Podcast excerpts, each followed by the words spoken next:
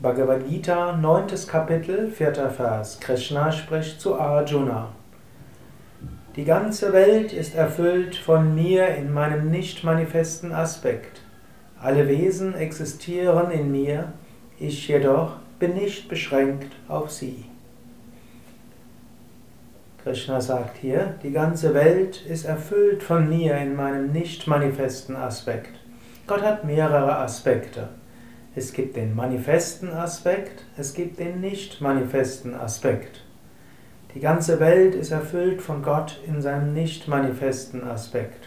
Gott als die Weltenseele, Gott als das Bewusstsein. Überall ist dieses Bewusstsein. Alle Wesen sind im Bewusstsein Gottes.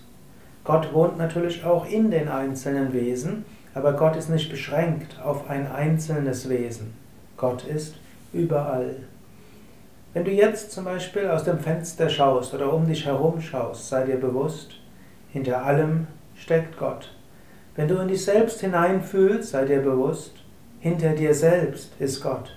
In Wahrheit bist du Gott. Nicht im Sinne von, ich bin Gott und ich bin Gott, sondern im Sinne von, die Essenz meines Wesens, das ist Gott. Das Bewusstsein in mir, das ist Gott. Sei dir dessen bewusst. Sei dir bewusst heute am ganzen Tag oder mache dir jetzt bewusst, alles, was du erlebt hast, letztlich, es ruht im Gott. Hinter allem ist diese eine kosmische Wirklichkeit.